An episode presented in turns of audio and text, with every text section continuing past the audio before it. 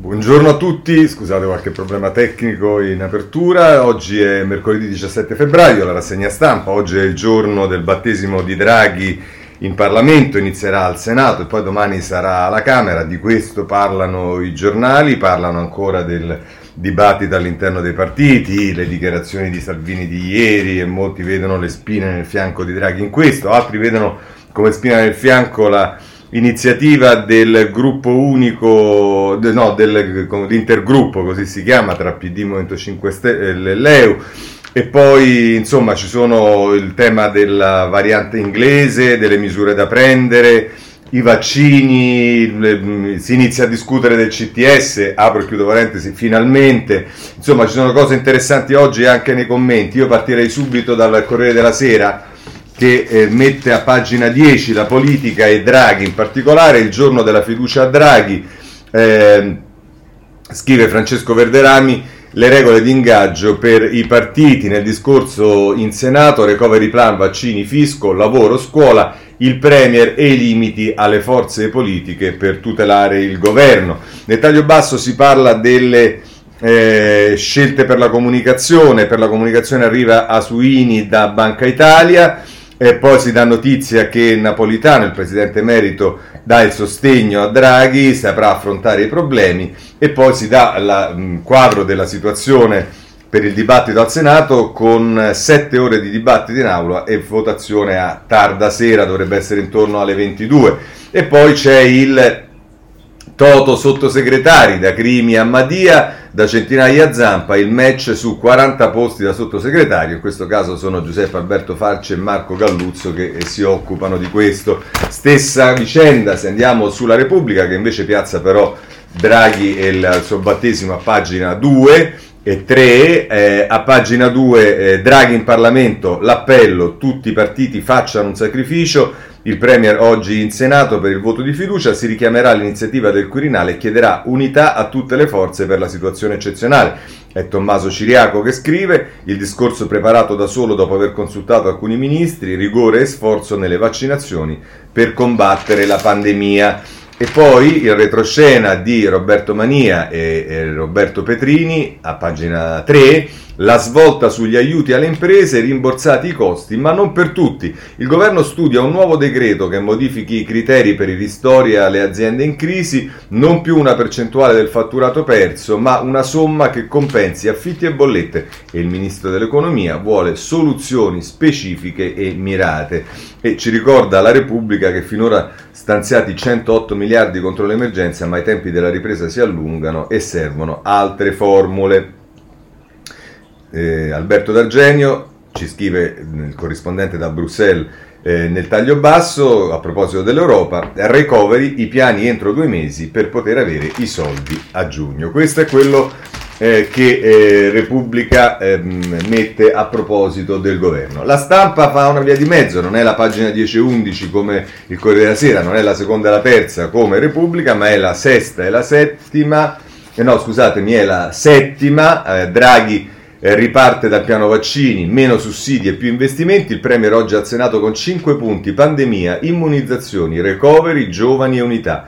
Cassata l'idea di Arcuri, userà gli spazi esistenti un mese ai ministri di spesa per fare proposte. È il retroscena di Alessandro eh, La Barbera.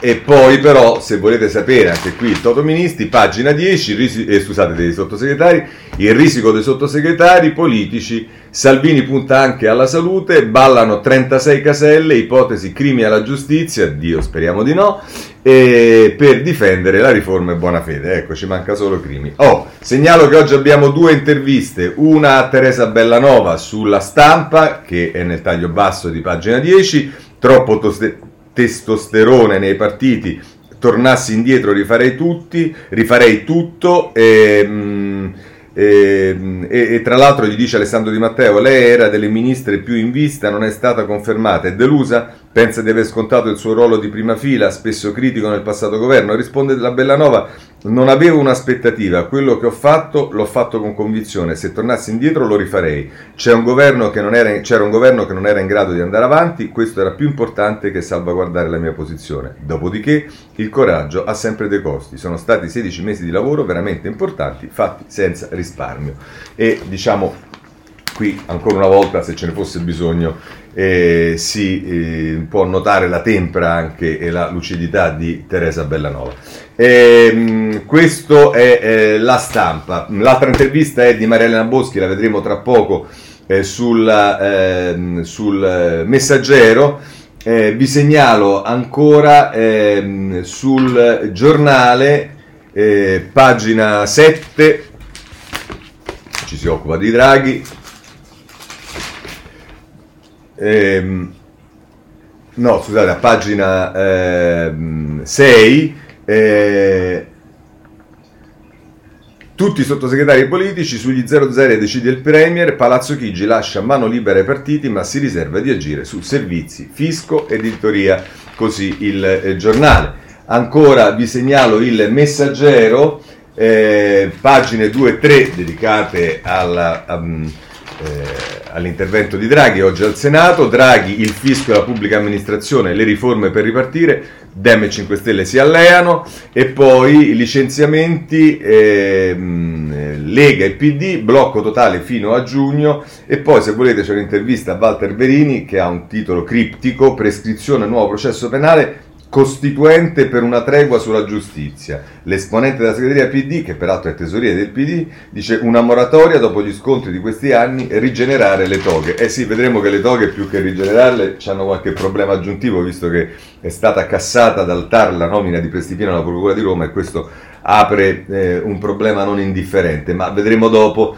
Eh, vi segnalo da ultimo il foglio, il foglio si occupa eh, di, ehm, a pagina, nella prima pagina con tutti eh, poi mh, articoli che vengono ripresi nella pagina quarta del, del, dell'inserto. Eh, intanto è Canettieri, Simone Canettieri Fa intergruppi e assi il Parlamento prende le misure a Draghi, movimenti nella maggioranza XXL, eh, PD Movimento 5 Stelle e Leu provano a riunirsi, Italia Viva guarda i riformisti, la Lega scatenata. Eh, e poi eh, Valentini si occupa dei 5 Stelle, Movimento 5 Stelle in bocca a Draghi, il Senato tiene sulla fiducia ma si litiga per i 15 sottosegretari, Conte attende Di Maio al varco. E poi c'è una cosa su questo Sibilia, il sottosegretario all'interno, ripulirsi il profilo. Il grillino Sibilia cancella i tweet contro Draghi, va arrestato, sperando in una bella poltrona. E vabbè, insomma, eh, questo è quello che ci dice il, eh, il foglio, che poi ancora nella pagina successiva cioè la pagina 5 e la pagina quinta dell'inserto, si occupa direttamente di Draghi, Draghi e la casa in fiamme, è Michele Salvati che scrive eh, l'intera pagina, eh, quattro emergenze sanitaria, economica, sociale e scolastica per misurare il successo del governatore, tocca guardare i fatti e non le chiacchiere, serve ottimismo ma occorre anche drammatizzare, agenda possibile e questa è un'intera pagina e se volete... Ehm, eh, la, eh, la trovate. Eh, questo è il eh, foglio a pagina 4. Eh, Bene, ehm, a questo punto ehm, voglio segnalarvi però sempre dal foglio eh, in prima pagina un articolo eh, di Crippa. di Maurizio Crippa perché è molto interessante perché è quello che penso anche io non è interessante per questo è interessante perché è una riflessione aggiuntiva il silenzio di Draghi è la grande occasione per l'informazione di smettere di fiancheggiare il populismo coccolato per anni. E tra l'altro dice Crippa, chi, eh, che non abbia account sui social, lo abbiamo imparato quasi tutti, a parte qualche collega ossessionato dal silenzio come Manco, eh, Don De Lillo, Mario Draghi ieri ha scelto come portavoce, non sarà l'unica nomina sulla comunicazione, Paola Asuini, già a capo della comunicazione di Banca Italia e con grande esperienza internazionale. No, grande fratello, la questione dal punto di vista dello stile di governo è risolta, contenuti contro spin, si parla quando c'è un risultato o provvedimento da comunicare, non si rimbalzano le parole sulle parole. Forse l'ha intuito meglio l'opinione pubblica, 61% di consensi al Premier, per la stampa il cambio di paradigma potrebbe essere più lungo e complesso. Un disguido è una cosa trascurabile, ma se il disguido si eh, affianca ad altri segnali rischia di somigliare a un lapsus. L'intervista vecchia di mesi di Renato Brunetta, rilanciata dal Corriere della Sera, e la rettifica arrivata con qualche lentezza, a otto e mezzo hanno fatto in tempo a prenderla per buona,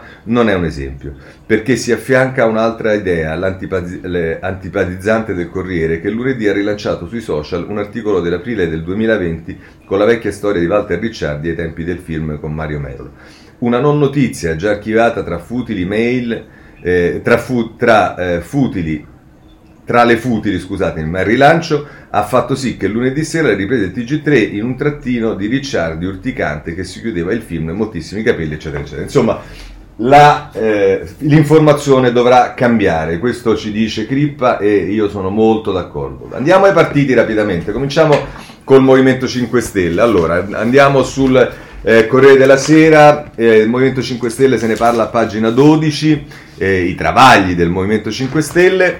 Eh, Movimento 5 Stelle, i no scendono a 20, altri incerti e Grillo sente i big, è quello che ci dice Emanuele Buzzi eh, occupandosi del Movimento 5 Stelle sul Corriere della Sera pagina 12. La Repubblica se ne occupa a pagina eh, 8 e 9 dei 5 Stelle. A pagina 8 ehm,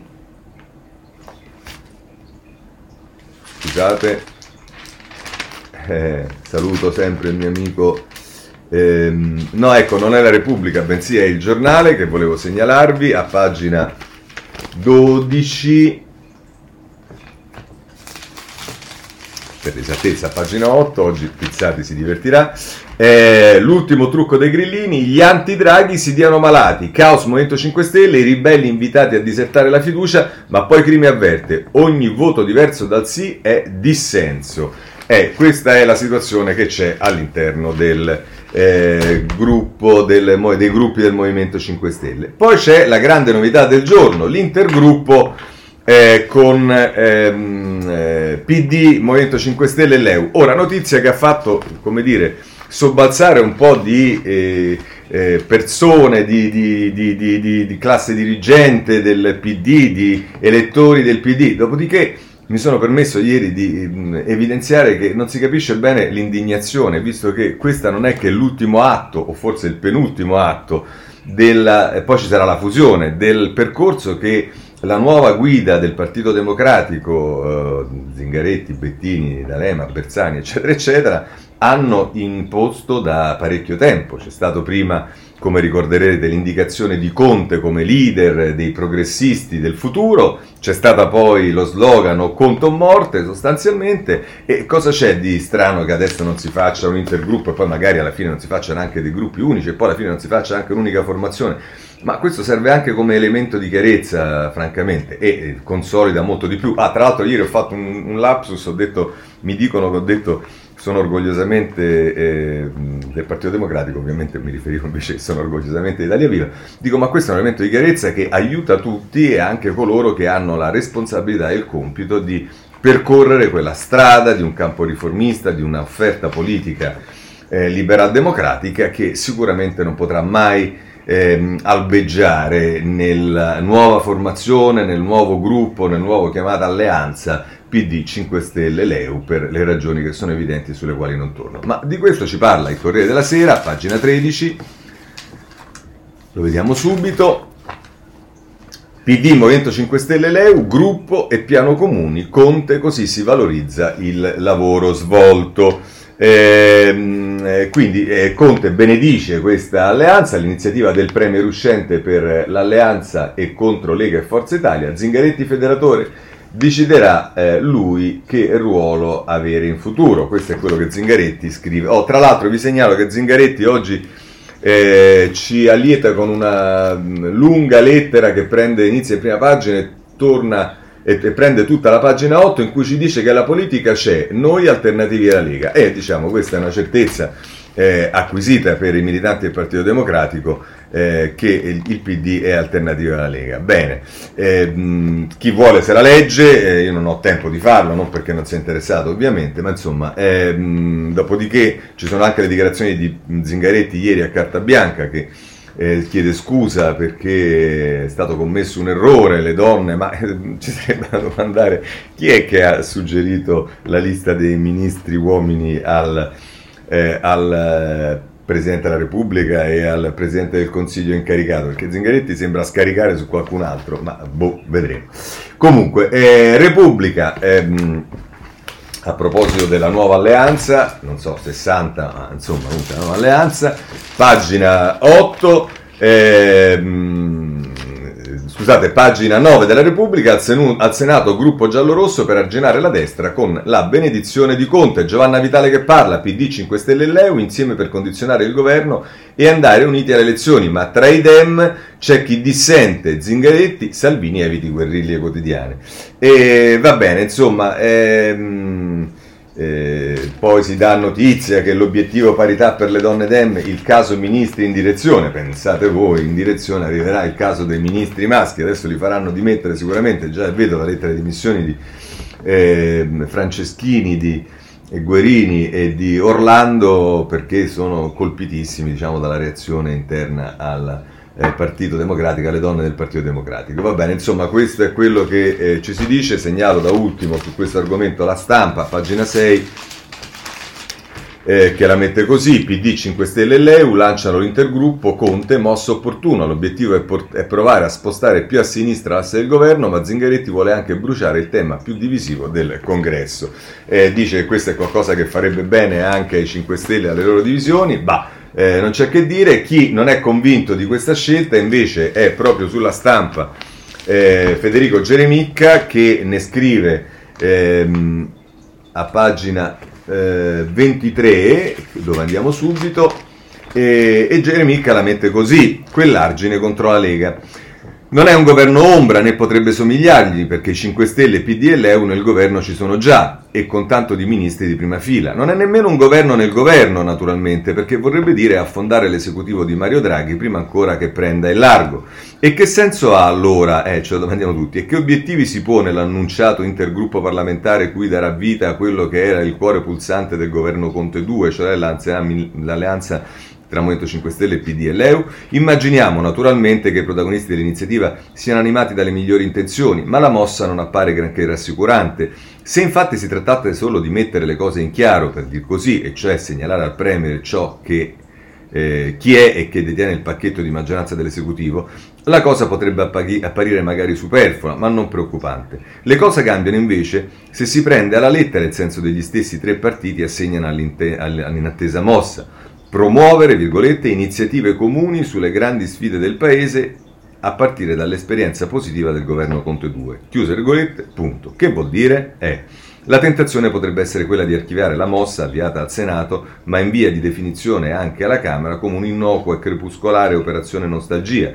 Ma sarebbe probabilmente un errore perché, pur se tra mille tatticismi, due aspetti dell'iniziativa, uno offensivo e l'altro difensivo, appaiono abbastanza evidenti. Il primo, quello offensivo, costruire un argine al frenetismo di Matteo Salvini che, tra incontri con questo e quel leader e indicazione dei punti di programma dai quali partire, sembra volersi muovere con una sorta di regia, eh, con, come una sorta di regista in campo eh, al, della nuova maggioranza. Il secondo, quello difensivo, rinsaldare l'alleanza a tre faticosamente costruita all'ombra del Conte 2, con la quale 5 Stelle, PD e Leo tentarono di respingere l'attacco del centrodestra alle grandi città, da Roma a Milano, passando per Napoli e Torino, che vanno al voto tra pochi mesi. Si tratta di obiettivi del tutto legittimi. Lo stesso centrodestra del resto prova a blindare la propria unità in vista delle prossime elezioni amministrative, nonostante la scelta dell'opposizione compiuta da Giorgia Meloni, e non fa mistero di voler attaccare quel che resta del vecchio governo giallo-rosso, dal commissario Arcuri al comitato tecnico-scientifico. Ma è proprio da questo incrociarsi di iniziative di segno opposto che nascono evidenti preoccupazioni. Non si è mai visto infatti un esecutivo nel quale fin dai primi passi un pezzo della sua maggioranza tira da un lato e l'altro pezzo si muove in direzione del tutto contraria. È un altro segnale delle difficoltà che potrebbe costellare il cammino di Mario Draghi e, contemporaneamente, un altro motivo per il quale è oltremodo importante che il nuovo Premier cali in fretta e con nettezza le proprie carte. Di fronte a destra e sinistra che indicano direzioni di marcia assai diverse, c'è bisogno di sintesi e chiarezza. L'onere stavolta è tutto di Palazzo Chigi. Un'ultima annotazione, Giuseppe Conte ha definito giusta e opportuna la creazione del nuovo intergruppo parlamentare. Diversi malumori invece segnalano le reazioni in casa PD e 5 Stelle. In più, sia nel movimento che in Leu c'è grande agitazione per l'imminente fiducia da dare al governo, con molti parlamentari che annunciano già da tempo il loro voto contrario. Ecco, Unire tra loro gruppi parlamentari divisi al proprio interno potrebbe rappresentare perfino un rischio. Il rischio racchiuso in ogni fuga in avanti con un incontrollabile moltiplicarsi di strappi e di tensioni. Nonostante opposizioni e disaccordi, però la scelta sembra ormai fatta, non resta che attendere effetti e reazioni, così la mette Geremicca sulla eh, stampa. Vediamo poi la Lega, perché eh, della Lega ci parla la Repubblica a pagina 10 e ci dice eh, Salvini va all'assalto del Viminale e sull'euro non è irreversibile è un virgolettato di Salvini di ieri, il capo del Carroccio prova a dettare l'agenda, un nel, chiede un posto nel Ministero di Lamorgesi per invertire sui decreti sicurezza eh, scontro con il PD. E eh, diciamo, eh, questo è un tema che eh, inevitabilmente eh, ricorre un po' su tutti i giornali, però a noi ci interessa vedere anche come la mettono eh, gli altri giornali, per esempio quelli del centrodestra, se vogliamo dire così. E allora il, il, il, giornale a pagina 9 ci dice coordinamento Lega Forza Italia per evitare un governo a trazione giallorossa. Il vertice Salvini, Tajani, Loronzulli decide la strategia comune dei moderati dell'esecutivo. E qui c'è una fotografia della neoministra Gelmini a colloquio con eh, Salvini. Questo eh, per quanto riguarda il giornale. Ovviamente dobbiamo vedere anche Libero, che è l'altro giornale del centrodestra, e anche quello più vicino a Salvini. Oddio, Salvini è diventato anche buonista. Matteo aspica una politica europea sull'immigrazione, promette di aiutare Arcuri e difende Speranza. Ecco il suo piano, insomma la svolta del leader leghista che vuole deporre l'ascia di guerra. Questa è l'interpretazione che dà eh, Libero. Ma certamente Repubblica è quella che è più sparata contro Salvini e lo vediamo anche con un editoriale di eh, Francesco Bei, che è il vice direttore di Repubblica, che comincia in prima pagina e poi prosegue a pagina 23 e lo vediamo subito se ci riusciamo, eccola qua. E scrive tra l'altro Francesco Bei, quello che abbiamo visto all'opera in questi giorni è il leader incendiario di sempre che sta facendo benissimo quello che sa fare meglio, la campagna elettorale. È utile che tutti se ne rendano conto, le mosse del segretario del Carroccio puntano in direzione di un voto anticipato, altrimenti non si comprende l'escalation quotidiana a cui stiamo assistendo. Salvini che spara contro Arcuri, contro Speranza, contro il CTS, che attacca l'euro. Vedremo che poi sul CTS però non è solo Salvini, mi pare, e anche su Arcuri non è solo Salvini, mi pare che già la politica del nuovo governo eh, tenda a rivedere eh, molto sia su Arcuri che su CTS, che attacca l'euro. Salvini che procede con un attivismo sospetto, aggirandola di incontri con i ministri di Draghi, con le categorie con i leader degli altri partiti. Lo fa solo per aiutare, giura, ma come non vedere all'opera gli stessi meccanismi, le stesse tattiche utilizzate al tempo di Conte 1, quando il Viminale di Salvini era diventato una succursale di Palazzo Chigi dove ricevere persino le parti sociali? Eh, segnalo che le parti sociali poi ci sono andate comunque. Eh. Va bene. Il Presidente del Consiglio rischia di cadere in una trappola da cui è difficile uscire fuori. Ci sono infatti due strade per rispondere al tentativo di trasformare quello che oggi prenderà la fiducia in un governo Salvini-Draghi. La prima, sbagliata, è fare ciò che gli suggerisce maliziosamente Rocco Casalino. Draghi dovrebbe parlare di più perché se, se comunicasse di più toglierebbe spazio agli altri leader politici. È la ricetta applicata da Conte e, come si vede, non ha funzionato. Oltretutto, ognuno è figlio della propria biografia e per Draghi sarebbe uno snaturamento totale se iniziasse da domani a twittare e fare dirette Facebook per oscurare Salvini.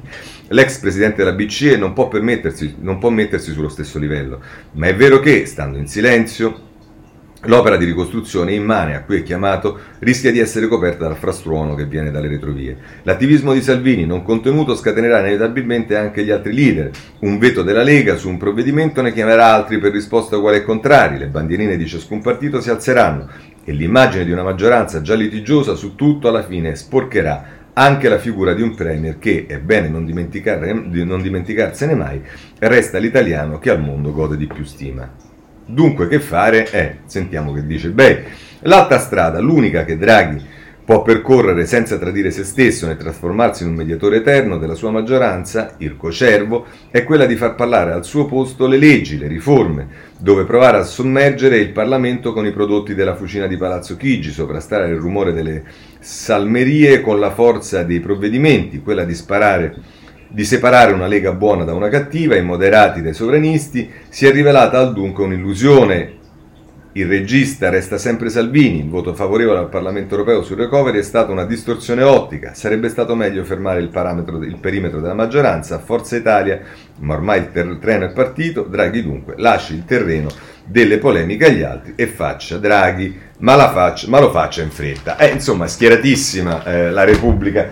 A questo punto forse si potrebbe passare subito all'editoriale del Foglio con Cerasa e Draghi è la trappola dell'unanimità, perché qui c'è una, diciamo, un consiglio che viene dato a Draghi, cioè ognuno interpreta quello che dovrebbe fare Draghi, lo vedremo anche eh, in, altri, in, in, altri, editoriali. Ma insomma, Cerasa la mette così: la vera sfida politica di Draghi, programmi a parte, sarà dimostrare di essere più un risolutore che un mediatore e sarà quella di riuscire di volta in volta a prendere le decisioni non cercando un'impossibile sintesi tra le volontà dei vari partiti, ma provando a convincere i singoli partiti dell'inevitabilità delle sue scelte.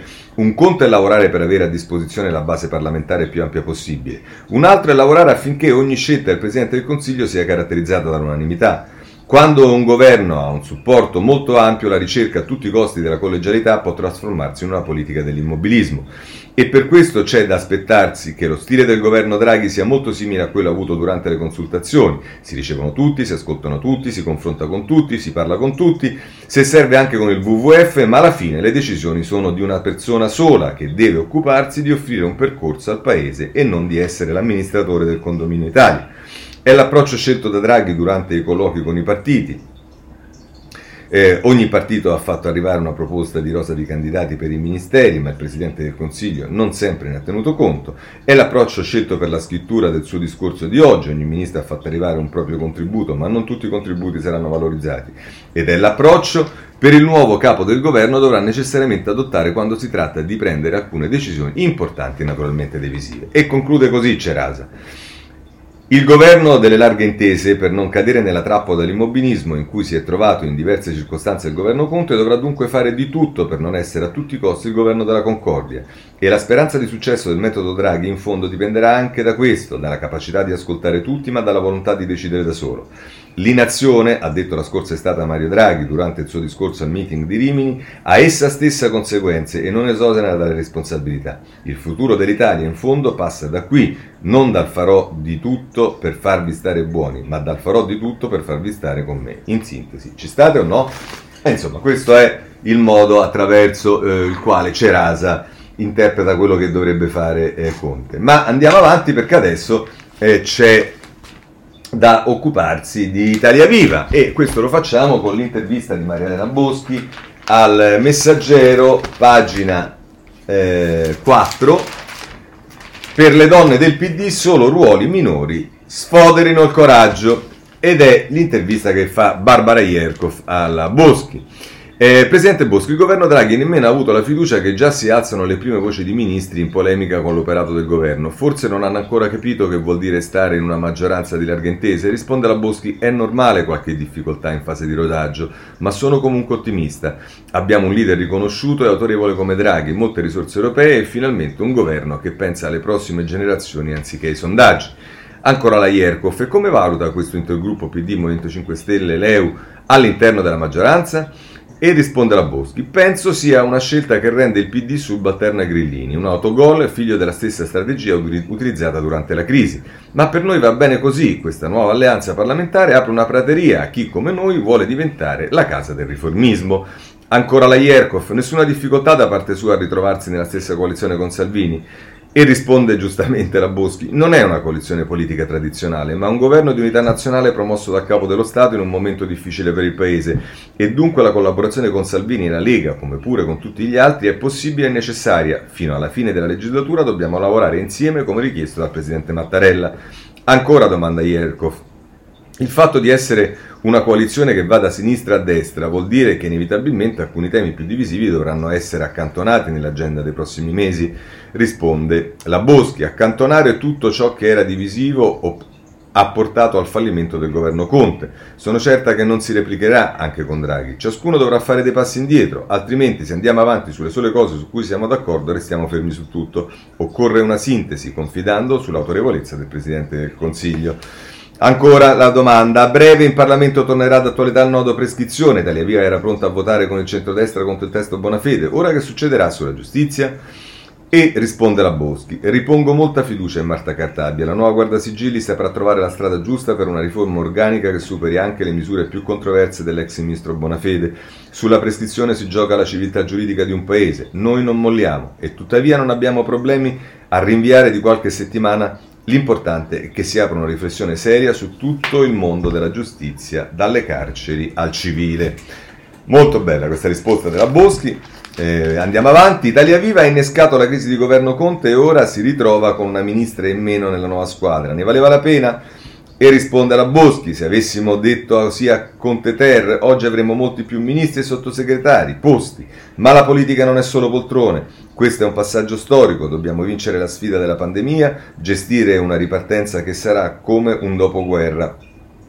Aver creato le condizioni per il governo Draghi è stata un'impresa di cui godranno innanzitutto le nuove generazioni. La capacità di fare politica non si misura dal numero dei ministri, ma dalla speranza che puoi restituire al Paese. Verrà il giorno in cui Italia Viva sarà ringraziata per il coraggio e la generosità di queste settimane. Ancora, quante sottosegretarie? È vero che saranno tutti politici? Lei stessa potrebbe cambiare ruolo? E risponde la Boschi, il profilo della squadra di governo lo deciderà il Presidente del Consiglio. Quanto a me, no, grazie. Faccio il capogruppo ed è un lavoro bellissimo. Nei prossimi due anni voglio contribuire al consolidamento di Italia Via nel nostro paese e in Europa. Ho già rinunciato a fare il ministro per aiutare a comporre il quadro durante la crisi di governo, a maggior ragione non faccio minimamente parte dei potenziali sottosegretari. Ancora domanda la, giornalista. Si è molto parlato in questi giorni della mancanza di ministri a sinistra. In realtà ricordo che solo Renzi ebbe, questo lo dice la giornalista, ebbe un governo per metà di donne. La parità è ancora così lontana per la politica italiana? E risponde la Boschi. Renzi Premier, ma anche da sindaco e poi da segretario, ha sempre insistito sulla parità. È uno dei meriti che ha e che in pochi gli riconoscono. Italia Via aveva due ministre donne, ora ha una ministra. Penso che ci sia un gap culturale anche nel giornalismo, in magistratura, nelle professioni. Le donne sono valorizzate spesso solo a parole. Sono felice di militare in un partito capace di riconoscere davvero il ruolo delle donne. Da noi il problema delle quote lo porta esattamente, lo porranno gli uomini prima o poi. Ecco, avvisiamo la Boschi che ci siamo. Scherzi a parte, ma è esattamente così. Ehm, ultima domanda. Tra le esponenti democrat c'è chi dice che sarebbe un errore accettare ora posti sotto governo e che avrebbe eh, più impatto un rifiuto come azione di lotta per la parità di genere. Lei cosa farebbe al posto loro. Penso che alla fine le donne del PD accetteranno i posti sotto governo, ma il punto non è nemmeno questo, c'è una sfida culturale da vincere, soprattutto nel PD. Parlano di ideali che poi rinunciano a sostenere. È stato così in passato per i diritti civili, se non avessimo messo noi la fiducia saremmo ancora a fare i governi sui dico. Lo stesso riguarda le donne. Con l'eccezione della parentesi renziana, le donne nel PD sono considerate spendibili eh, eh, per, sono considerate spendibili per i ruoli minori. Mi spiace per i ruoli minori, mi spiace sinceramente per le colleghe, spero che tirino fuori il coraggio. Quanto a me, sono felice di stare in una comunità che ha fatto delle politiche di genere un biglietto da visita. Anche su questo Italia Viva ha indicato prima degli altri la direzione. Questo è eh, quanto dice al messaggero Mariana Boschi.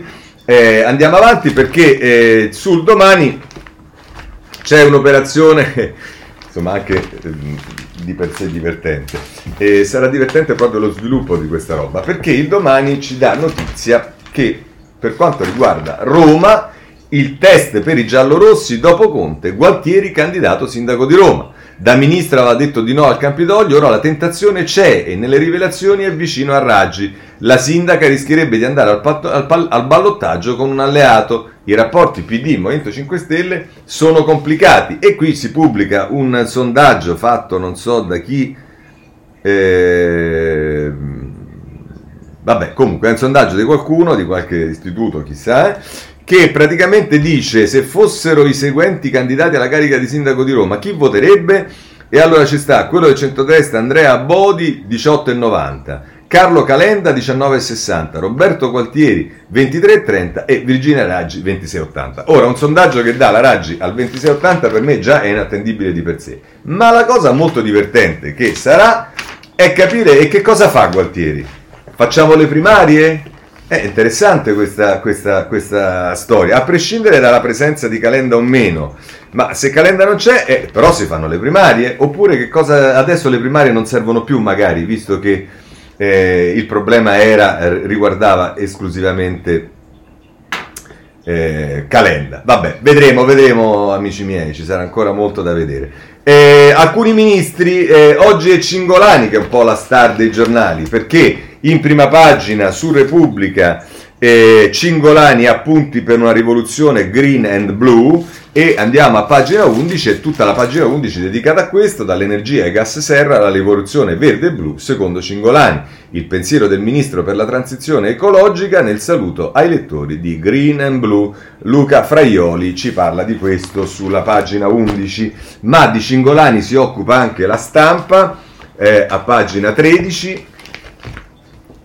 Eh, eccolo qua, ecco l'agenda Cingolani. La grande sfida digitale al cervello umano, non si può più aspettare per adottare le fonti verdi, è ora di ridurre l'impatto delle megacittà, l'inquinamento minaccia la nostra longevità. Insomma, Cingolani sta, scusate, oggi sul giornale. C'è un altro ministro, l'abbiamo visto ieri, lo prendiamo sempre dalla stampa, che è il ministro Orlando, che eh, si è messo subito al lavoro, come si suol dire. Eh, e se ne occupa ehm, la stampa a pagina 8, mini proroga o blocco selettivo, Orlando al bivio licenziamenti, cresce il pressing delle imprese. L'idea di congelare lo scudo 15 giorni per disegnare la riforma della cassa, il ministro vede le categorie e misura ad hoc per i, sost- i settori più colpiti dalla crisi. Nel taglio basso c'è Maurizio Stirpe, che è il numero 2 di Confindustria, che viene intervistato da Giuseppe Bottero e dice sono rimasto perplesso dal metodo, ascoltare non basta, ora dialoghiamo. Il numero 2 di Confindustria dice stop agli esuberi solo per chi si è fermato. Insomma, eh, anche Orlando eh, avrà da fare. Ci sono poi i dati sull'economia, anzi in particolare i dati che riguardano il BTP, ce lo dice il Sole 24 ore in prima pagina, nel 2021 il tesoro si finanzia a tasso zero. E se andiamo a pagina 3, Maxi emissione di BTP raccolti 14 miliardi. L'operazione, con l'aiuto di un gruppo di banche, il Tesoro colloca nuovi buoni decennali e trentennali legati all'inflazione, tassi e premi ai minimi. Domanda per 82 miliardi, l'operazione attira in mattinata 134 miliardi di ordini, poi il Tesoro abbassa i tassi e gli investitori speculativi si ritirano. Eh, questo è quello che ci dice il Sole 24 ore, ma andiamo avanti perché di notizie ne abbiamo ancora eh, parecchie e vediamo adesso alcuni commenti che riguardano il... Eh, ah no, abbiamo ancora, prima voglio dirvi, delle nomine perché sia la stampa a pagina 12, perché poi i problemi che avrà il governo o le opportunità sono diversi, 500 nomine sul tavolo di Draghi da Cassa Depositi e Prestiti a, Fo- a Ferrovie dello Stato, si riscrive la mappa del potere. Alla cassa le ipotesi Scannapiego e Gubitosi, per Viale Mazzini salgono le quotazioni di Del Brocco, a Palazzo Koch si decide il dopo Franco. Questo è quello che ci dice la stampa a proposito delle eh, nomine, eh, tema che viene affrontato anche dal messaggero, ma in particolare a pagina eh, 5 con un occhio alla RAI. Ora si apre la partita RAI, rivoluzione per i direttori, l'arrivo di Draghi e la scadenza del CDA a luglio scatenano gli appetiti dei partiti. Come AD si fa già il nome di Nardello, per il TG1 ipotesi Orfeo, Gruber o Di Bella. Ecco, Dio ce ne scampi dalla Gruber alla TG1 perché significa che veramente abbiamo eh, finito. E va bene, ma questo è quello che eh, eh, succede. E, mh, tra le cose da segnalare c'è anche Libero che ci dice che mentre insomma ci sono problemi per il bilancio e per i risparmi dello Stato, non per quello degli italiani, anzi Eh, a pagina 3 ci dice Libero, non spendono più causa Covid, gli italiani in banca hanno più soldi del PIL. Nel 2020, mentre il reddito nazionale scendeva di 150 miliardi, nei conti correnti sono stati depositati 181 miliardi in più. Oggi la ricchezza detenuta dalle famiglie e imprese negli istituti di credito supera quella prodotta in un anno dall'intero paese. Eh, questo è anche un altro problema, perché se la gente mette i soldi in banca significa che non consuma e questo ha un impatto, come è del tutto evidente, sull'economia. Ma ora, prima di passare alle altre questioni, questioni, vediamo, come vi avevo detto, il tema governo. Allora, sul eh, governo, in particolare sul ruolo di Draghi e via dicendo, comincerei con eh, due eh, articoli, eh, due editoriali sul Corriere della Sera. Il primo è di Massimo Franco, che comincia a prima pagina e prosegue a pagina 15. Dice tra, tra l'altro Franco. Amalgamare formazioni agli antipodi implica la consapevolezza di una fase totalmente nuova. È vero, non si presenta come un apprendistato semplice. Rinunciare alle posizioni di rendita significa rielaborare le proprie strategie, adattare, adattarle a uno schema diverso, in una parola rischiare. Quando Salvini assicura il sostegno a Draghi e poi si lascia scappare una battuta maldestra contro l'euro irreversibile, fotografa la difficoltà di rinunciare agli slogan di ieri, forse anche per coprirsi dalla concorrenza di Giorgia Meloni fuori dal governo. Sbadature gravi, anche se comprensibili, nella ridefinizione di un'identità. L'asse nascente tra Movimento 5 Stelle, e Leu d'altronde conferma la difficoltà di emanciparsi dalla logica di una coalizione politica all'interno di quella governativa. Oggi dunque al Senato il governo parte cercando un baricentro che Draghi non può né vuole garantire in solitudine. Collaborare col morso della pandemia e della crisi economica e sociale nelle quali l'Italia è immersa col resto dell'Occidente è una sfida dai contorni ancora da definire. Per questo pensare di utilizzare una fase così cruciale e incerta per ottenere vantaggi elettorali, per coltivare l'arte dello smarcamento o peggio del sabotaggio stando nei ministeri sarebbe suicidio. Apparirebbe irresponsabile a un'opinione pubblica che si aspetta competenza, condivisione e capacità di tradurre in atti le leggi efficaci e incisivi esattamente quanto è mancato negli ultimi mesi del governo precedente. È probabile che occorrerà un rodaggio anche per trasmettere il senso di un impegno corale. L'importante è che la voglia di tregua istituzionale sia convinta e palpabile. Il governo precedente è caduto accreditando un tutto va bene di, di cartapesta che ha fatto perdere molto tempo. Sarebbe imperdonabile adesso costruire un fondale di litigiosità quando si è obbligati ad un percorso comune. La prima discontinuità sulla quale impegnarsi è questa. Così la mette ehm, Franco, abbiamo anche Buccini, poi invece a pagina eh, Goffredo Buccini a pagina eh, 26 del Corriere della Sera che tra l'altro dice questo permanente circumbarnum ha una sua tradizione radicata nel nostro, si riferisce al dibattito tra i partiti, eh, eh, nel nostro genius loci da Guelfi e Ghibellini, ministri contro ministri come galli in un pollaio hanno allontanato sempre più i cittadini dall'amore per la cosa pubblica. In questa fase così delicata tuttavia il pericolo che la bagarre dei ministri politici, il gabinetto allargato magari con l'aggiunta di scienziati da talk show, finisca per intaccare la cintura di sicurezza dei ministri tecnici, trascinando nel consueto clima d'opera buffa questi giorni di tregua, di tragedia, è purtroppo reale. Ma il Paese oggi non può permettersi due governi paralleli, uno serio e uno scapestrato. Si tratta perciò di cercare un approccio misurato anche sui temi più caldi allineandosi allo stile del nuovo Premier, propensa a parlare soltanto quando ci sia un risultato da comunicare e non un miracolo da promettere. Su tale strada possono ergersi diversi ostacoli, alcuni contingenti, lo stop inopinato alla riapertura degli impianti da sci con conseguenti danni all'economia e l'annessa baruffa ministeriale ne è un esempio. Vi sono, vi sono inoltre ostacoli permanenti prevedibili, temi legati all'identità di questo o quel gruppo politico, come il blocco della prescrizione e la gestione dei migranti. Non si tratta di eluderli ovviamente, ma di approcciarli con criterio, rinviando quando possibile gli scontri ideologici a un momento critico, meno critico per l'Italia. Qui si fa riferimento sia alla prescrizione che all'immigrazione e poi si dice, vera, e conclude così Buccini, la vera scommessa per un leader di maggioranza sarà resistere alla tentazione di fare demagogia se e quando la sua materia dovesse davvero surriscaldarsi. Ancora una volta deve prevalere il buonsenso. La questione migratoria richiede un nuovo approccio globale che tenga insieme solidarietà e sicurezza, ma questo sarà compito eventuale della coalizione politica che, governa, che governerà dopo le prossime elezioni.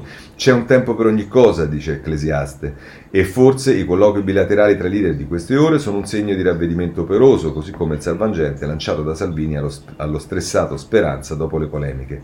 Altre urgenze premono oggi. Immaginare che gli italiani si tormentino per il lodo sulla prescrizione o per un ritocco alla protezione umanitaria significa avere smesso da un pezzo di entrare in un supermercato o di salire su un autobus. Bah, questa è una conclusione un tantino demagogica. I cittadini italiani, per esempio, il tema della prescrizione lo vivono sulla propria pelle non sono soltanto 3-4 sfigati che girano per strada, ma significa eh, decine di migliaia di persone con le loro famiglie, quindi stiamo parlando di qualcosa di ben più concreto. Ma insomma, questo era eh, Buccini sul Corriere della Sera. Voglio ancora eh, segnalarvi ehm, eh, Feltri sul domani.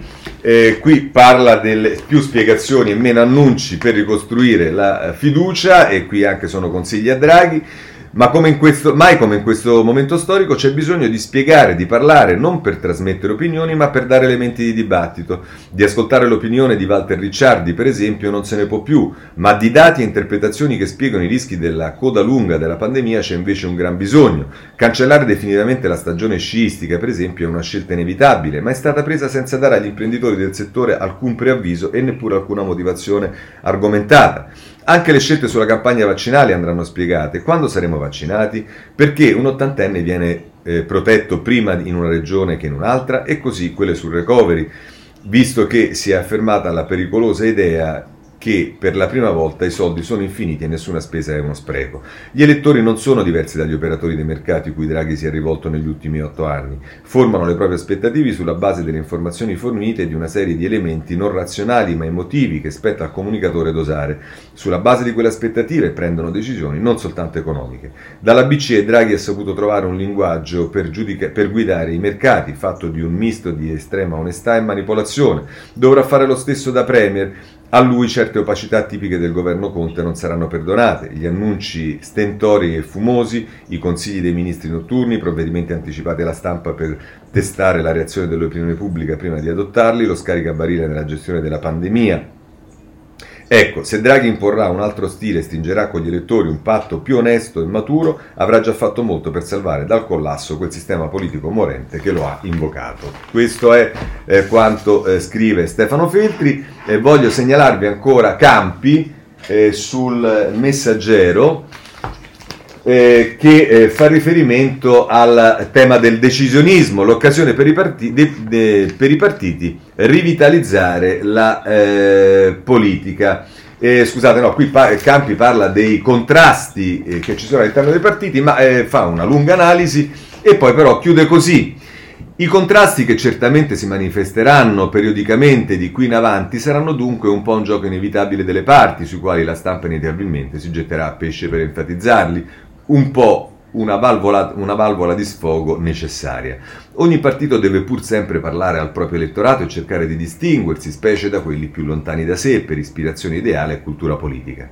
In una situazione eccezionale come quella che ha portato alla nascita del governo Draghi, dai partiti e dai loro esponenti si può pretendere sobrietà nella comunicazione, lealtà negli impegni pubblicamente e liberamente assunti e pragmatismo nelle scelte operative che dovranno essere fatte. Ma non si può chiedere loro né l'unanimismo acritico né l'annullamento di tutte le differenze nel silenzio. Nel silenzio. Ecco, qui ci sta un po' di buonsenso nelle parole di Campi, perché poi adesso si pretende che tutto venga cancellato in nome... No, bisogna lavorare insieme su molte questioni, ma poi è chiaro che su tante altre non può che rimanere una diversità di opinione. Questa è una mia chiosa. Conclude eh, Campi. L'importante è ovviamente capire sino a che punto ci si potrà spingere nel dissenso e nella critica, sino a che punto cioè si potrà fare opposizione stando in maggioranza senza sabotare l'azione del governo o mandare tutto all'aria, vanificando così gli obiettivi di rinascita che sono stati accettati e sottoscritti. Ma ancora più importante è capire che se l'arrivo, a suo modo provvidenziale, di Draghi è stato causato dal fallimento della politica incarnata dai partiti, esso non può tuttavia essere considerato come la conferma che la prima è inutile e che i secondi meritano di scomparire. Anche questa mi pare un'affermazione di assoluto buonsenso da parte di Campi, che conclude l'eccezione di Draghi, capo di un governo di emergenza, oltre che ad affrontare e risolvere i problemi più urgenti degli italiani e a realizzare alcune fondamentali riforme, dovrà infatti servire ai partiti per rigenerarsi nell'organizzazione, nei programmi e nella cultura politica, alla democrazia italiana per ritrovare la sua fisiologica conflittualità all'intero sistema politico istituzionale per riprendere la sua funzionalità. Altrimenti anche questa ennesima supplenza politica, l'ultima accettabile, l'ultima possibile, vista la personalità per molti versi unica di Draghi, finirà per rivelarsi inutile e dannosa. Così eh, campi sul messaggero e mi pare che questo ventaglio di editoriali che abbiamo letto eh, diano un po' la misura tra i suggerimenti che si danno a Draghi, ma l'analisi della situazione politica diano anche la misura di quale grande opportunità ha la politica che non ha fallito, diciamo ce l'ha fallito un certo modo, una certa politica, un certo modo di intendere la politica, ma invece la politica, virgolette, quella nobile, quella nella quale molti di noi credono, ha una grandiosa opportunità, grazie al governo Draghi, e far sì che i partiti che hanno un governo che viaggerà sicuramente con molta più credibilità, affidabilità e responsabilità, lascia spazio ai partiti per dedicarsi alla parte che dovrebbe essere quella di loro competenza, innanzitutto, come dice Campi, rigenerare se stessi e allo stesso tempo magari occuparsi di quelle riforme del sistema delle istituzioni che sono necessarie, tanto quelle che dovrà affrontare il governo. Vabbè, ma questo è il quadro. Allora, rapidamente le misure. Beh, eh, che cosa succede? Qui è Corriere della Sera che dà spazio nelle pagine successive alla prima con ehm, Fiorenza Sarzanini, la stretta con lockdown locale in campagna nuova variante. Già da venerdì sei regioni rischiano di diventare zona arancione, interventi mirati per scongiurare le ipotesi di chiusura totale del paese. Nel taglio basso Stefano Landi, eh, che è un virologo, eh, viene intervistato, cioè Stefano Landi, che è un giornalista, intervista il virologo Massimo Galli.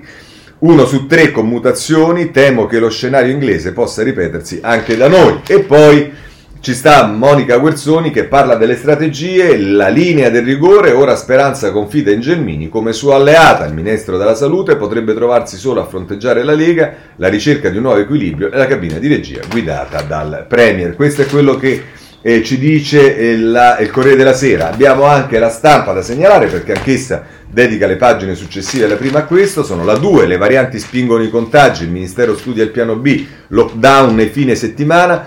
Se i casi crescono tutte le regioni in arancione e zona rossa nei weekend, Umbria sotto osservazione, salgono i morti, chiusi quattro comuni lombardi e Paolo Russo che ce ne parla e poi nel taglio basso c'è eh, il caso, eh, un articolo scritto da Valentina Arcovio, Allarme per l'ultima mutazione del virus, resiste ai vaccini, un caso anche a Napoli. E poi si dà notizia con un reportage di Grazia Longo a pagina 3, a pescare il focolaio che spaventa l'Italia, l'ospedale scoppia, colpiti anche i bambini.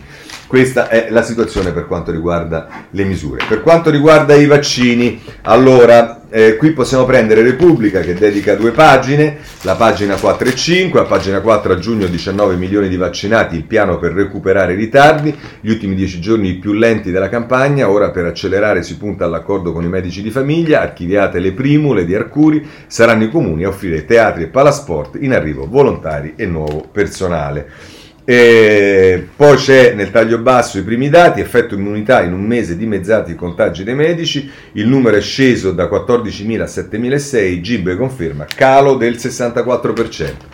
E poi ci sta come si muove Draghi, lo vediamo a pagina 5, le mosse del Premier con von der Leyen, produciamoli in Italia. Presto contatti con Bruxelles, l'obiettivo è condividere i brevetti a partire dalle aziende di Lazio e Toscana. Moderna ritarda le consegne. Questo è quello eh, che eh, ci dice il, la Repubblica, anche la stampa, pagine eh, 4 e 5, le vediamo subito, via libera da AstraZeneca per gli over 55, a marzo arrivano 4 milioni di dosi, Johnson Johnson chiede l'autorizzazione all'EMA, in toppo moderna, dimezzate le consegne in Italia. E, ehm, eh, poi eh, segnalo a pagina 5 invece Eugenia Tognotti, ritardi, omissioni e allarmismi sottostimati, tutti gli errori dell'Organizzazione Mondiale della Sanità in un anno di virus. Questo è quello che ci dice eh, la stampa a proposito dei vaccini. Voglio segnalarvi il giornale, ah, sempre sul tema vaccini, a pagina 11, che mette in evidenza presto superdosi efficaci con le varianti, ma occhio alle truffe, il dirigente EMA, Pfizer, Moderna e AstraZeneca stanno aggiornando i sieri per i nuovi ceppi, l'occhio in tempi stretti, in Polonia fiale contraffatte quasi identiche all'originale. Vabbè, ma soprattutto il fatto che si sta già attrezzando per le eh, varianti. Eh, il eh, messaggero eh, a pagina 9 si occupa dei vaccini. Eh, Italia vuole prodursi le fiale, Draghi tratterà con Bruxelles, questo è quello che appunto abbiamo già visto e invece voglio segnalarvi che ci sono poi anche le truffe e ce lo dice l'avvenire a pagina 7, nel mondo dei vaccini falsificati la pozione magica viaggia in internet, si moltiplicano i venditori attivi nel dark web, il prezzo è speso in bitcoin, ad ogni connessione si possono trovare mille fornitori che offrono sieri. Anche dall'Italia i segreti di Pfizer sono sotto attacco degli hacker di Kim. Insomma, questo è quello che ci dice l'avvenire e con questo chiudiamo anche eh, la, ehm, il capitolo vaccini. Poi c'è un capitolo Arcuri perché ci dice il Corriere della Sera eh, a pagina 5 Arcuri salva il posto, ridimensionato primo sopravvivere. Da giorni si rincorrevano voci sul possibile arrivo di Bertolaso, alla fine hanno prevalso gli equilibri e il bisogno di stabilità. Mamma mia, se questa è la stabilità, Dio ci salvi. Il domani però a pagina 2 eh, la mette così.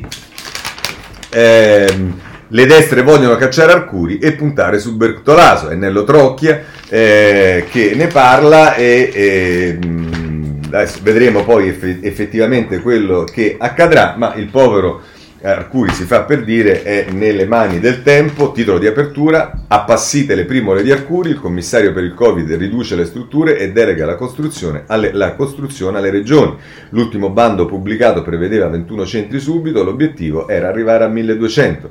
Italia in tilt per le, per le varianti, scoperte nuove mutazioni in Lombardia e Campania, ma insomma questo è eh, così la mente, Arcuri già secca le primule, è così che la mette il eh, tempo. La abbandoniamo anche Arcuri, c'è da occuparsi del CTS perché, lasciatemelo dire, se Dio vuole qualcuno comincia a metterci mano non solo sulla composizione, ma anche su come si devono comportare. E allora, le due pagine del Corriere della Sera 6 e 7, al via la riforma del CTS, comitato più snello e nuove regole sulla comunicazione. L'organismo continuerà a rispondere ai quesiti del governo, la volontà di evitare fughe in avanti rispetto alle scelte politiche.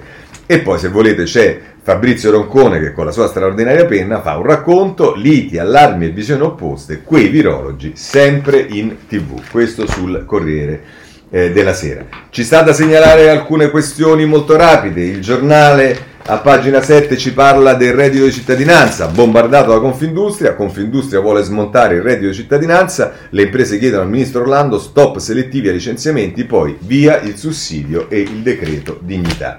C'è chi si occupa anche della scuola in modo particolare, con un po' di nostalgia per lei, certamente non per noi, ed è la ex ministra Azzolina che viene intervistata sulla pagina 7 della Repubblica, che dice una ferita a dover chiudere la scuola, Bianchi, un tecnico del PD. Dice ammiro Anita, la dodicenne di Torino, che si metteva a studiare fuori dal suo istituto, definendo i banchi a rotelle eh, difendo i banchi a rotelle resteranno e poi dice Bianchi non è tecnico fino in fondo, era assessore in una giunta guida Dem e Conte può darci una mano a ricoprire il, il Movimento 5 Stelle, ma subito. Vabbè, questo è eh, la Azzolina e abbiamo dato conto anche di questo. C'è la giustizia e allora sulla giustizia, insomma la notizia del giorno e, e poi andiamo a chiudere, eh, la notizia del giorno è eh, quella che ehm, ci dà oggi ci danno tutti i giornali, ma in particolare la stampa, pagina 15, tutta la pagina, è sicuramente il giornale che dà più spazio.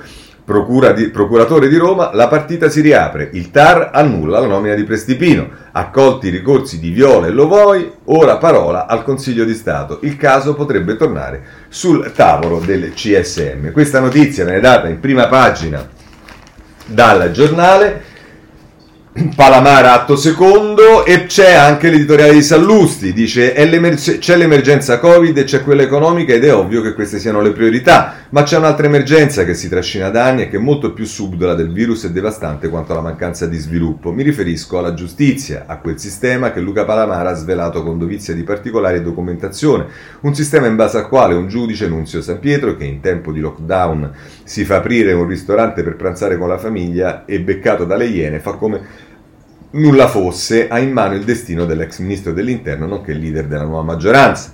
L'abbiamo visto ieri questo caso. Matteo Salvini. Un sistema per cui lo stesso giudice ha interrogato nelle scorse settimane, sempre sul caso Salvini, il primo ministro Giuseppe Conte ed è uscito da Palazzo Chigi dichiarando il Premier è una persona fantastica, spero governi a lungo. E certamente queste dichiarazioni ce le ricordiamo. Ehm, se la giustizia italiana fosse una cosa seria, oggi questo giudice dovrebbe essere già licenziato, degradato sulla pubblica piazza, come accadeva agli ufficiali infedeli. E invece domani gli sarà permesso di decidere il destino di un leader politico perché, a prescindere da quale sarà il suo verdetto, la giustizia in questo paese è una barzelletta che per di più non fa ridere. Il presidente Berlusconi è ancora sotto schiaffo di magistrati irriducibili che, come i soldati giapponesi asserragliati nella foresta a seconda guerra mondiale finita, ancora credono di essere in battaglia. Che indaghino le procure sulle anomalie del loro mondo, gli spunti non mancano invece di accanirsi sugli avversari politici. E chiude così Sallusti. È di ieri la notizia che si riapre la vicenda che ha dato il là al caso Palamara, parliamo della nomina del procuratore della Repubblica di Roma. Il TAR ha infatti accolto il ricorso di due magistrati, uno di Firenze e l'altro di Palermo, che si erano visti soffiare il posto dal prescelto dal nuovo corso post Palamara. In altre parole, il CSM del rinnovamento e della trasparenza avrebbe malvalutato, per sbaglio o con intenzione lo scopriremo, i curriculum e fatto una scelta fuori dalla legge. Insomma, con o senza Palamara la magistratura resta un buco nero. Il problema è che rimane pure impunita e, a occhio, ma spero di sbagliarmi, il nuovo governo non dà l'idea di volervi mettere mano con l'energia che servirebbe. Ma si tenga presente che senza giustizia giusta non ci potrà mai essere giusta democrazia. Questo è, è Sallusti. Vediamo che adesso c'è anche su questo eh, da eh, segnalare eh, Sansonetti sul riformista, eh, segnalo ehm, eh, Fausto Biroslavo che in prima pagina sul giornale parla del, dello storico che nega le foibe e insultava la Meloni su Twitter, l'intellettuale amato dalla sinistra e insomma ehm, eh, anche, anche, questo è accaduto, dovevamo darne notizie, l'abbiamo fatto, prendiamo il riformista con Sansonetti che la mette così. Il TAR ha destituito il procuratore di Roma Michele Prestipino per la magistratura italiana scossa dal caso Palamara, inizia un terremoto. Ora l'ha distituito, bisogna aspettare il Consiglio di Stato. Ma insomma, vabbè. Il TAR ha accolto i ricorsi di Marcello Viola e di Francesco Lovoi i quali contestavano la nomina di Prestipino, sostenendo che lui non avesse titoli per essere nominato procuratore. Prestipino, uno dei magistrati legati più strettamente al gruppo di Giuseppe Pignatone, che forse è stato il magistrato più potente della storia della Repubblica. La nomina di Prestipino nel marzo scorso avvenne dopo una lotta senza quartiere tra le correnti, condotta con un furore e utilizzando colpi bassi, fughe di notizie, attraverso giornalisti amici, improvvise giravolte e cambi di alleanze. Lo scontro all'inizio era tra i continuisti, guidati soprattutto dalle correnti di sinistra, che volevano Prestipino, e discontinuisti, guidati da Dai Vivo, che volevano un cambio ai vertici di Roma. I discontinuisti avevano praticamente vinto e si aspettava la nomina di Viola, quando una fuga di notizie sul Paramara Gate e una manipolazione delle intercettazioni mise fuori gioco Viola. Da Vigo a quel punto, e non ha mai spiegato il perché, passò con Prestipino che vinse. Ora è intervenuto il TAR e tutto cambia. CSM dovrà nominare un nuovo procuratore cambiando tutti i rapporti di forza tra le correnti all'interno della Procura di Roma. Dobbiamo sempre aspettare la, la, il giudizio al Consiglio di Stato, ma comunque. A questo punto, tra le correnti della magistratura che dominano il nostro sistema della giustizia, si apre la guerra. Questa guerra, oltretutto, sarà rinfocolata dalle accuse di Palamara, che sin qui sono state tenute a bada grazie alla stampa amica, ma che ora iniziano a diventare difficilmente contenibili.